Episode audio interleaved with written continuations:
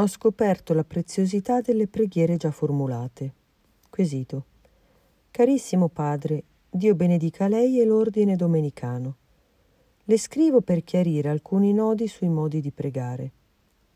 Mi sono riavvicinata alla Chiesa, per grazia di Dio, da circa un anno e mezzo.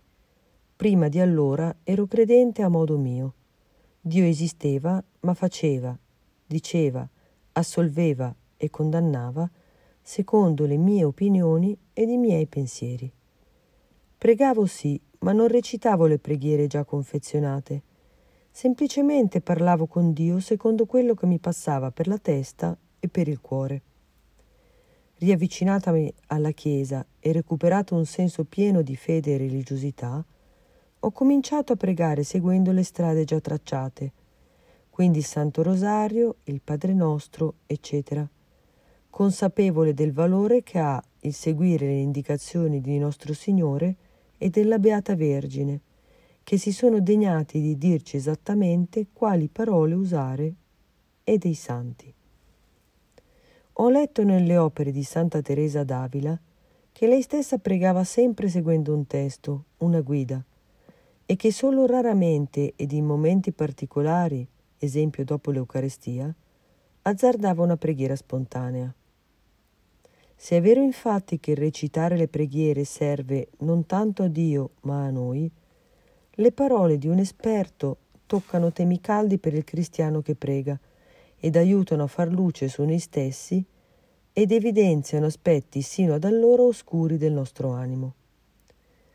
Proseguendo sulla via della preghiera codificata, ho inciampato in un ostacolo. La cosiddetta preghiera vocale, ossia il cadere nella ripetizione, a volte meccanica del testo. A volte l'ho fatto consapevolmente in momenti di grande angoscia, mi sono rifugiati nella recita del rosario, meccanica, ripetitiva, distratta, chiedendo al contempo perdono a Dio di ciò ed offrendogli comunque questa preghiera come tutto ciò che avevo da offrire in quel momento. Ho avuto dei frutti comunque dalla preghiera meccanica. Ho avuto momenti di grande pace e beatitudine, come fiori sbocciati improvvisamente nel deserto. Ho scelto di perseverare nella preghiera nonostante tutto. A lei chiedo una parola di indirizzo su questo mio cammino e qualche lume sui diversi modi di pregare di cui ho accennato. Sia lodato Gesù Cristo, grazie, Germana. Risposta del sacerdote. Cara Germana, la preghiera del Santo Rosario è completa. In questa preghiera, attraverso la contemplazione dei misteri, Cristo ci parla e rinnova in qualche modo quegli eventi a favore nostro e noi gli rispondiamo. La preghiera del rosario è meccanica solo all'apparenza, perché è ripetizione di pater, di ave e di gloria. Ma nel suo interno non è affatto ripetitiva. È vero dialogo tra Dio e noi, non è un monologo. E anche quando non ci fosse la contemplazione perché siamo stanchi o distratti, in questa preghiera del rosario teniamo il nostro cuore vicino a Dio e a Maria per un certo lasso di tempo. E questa è già una preghiera.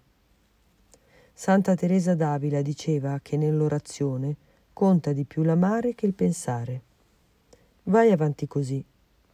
Magari puoi passare da un rosario a due rosari e anche a più. Verrà un momento in cui sentirai che tutta la tua vita diventa preghiera e che la preghiera è il respiro continuo del tuo cuore. Ci tengo anche a ricordare che non vi sono preghiere più belle, gradite a Dio, che il Padre nostro, l'Ave Maria e il Gloria al Padre. Il Padre nostro è la preghiera insegnataci da Gesù. Quando diciamo il Padre nostro e modelliamo i nostri sentimenti in conformità con le parole che proferiamo, preghiamo nella maniera più gradita al cielo. Quando diciamo l'Ave Maria, salutiamo la Madonna come la salutate il cielo.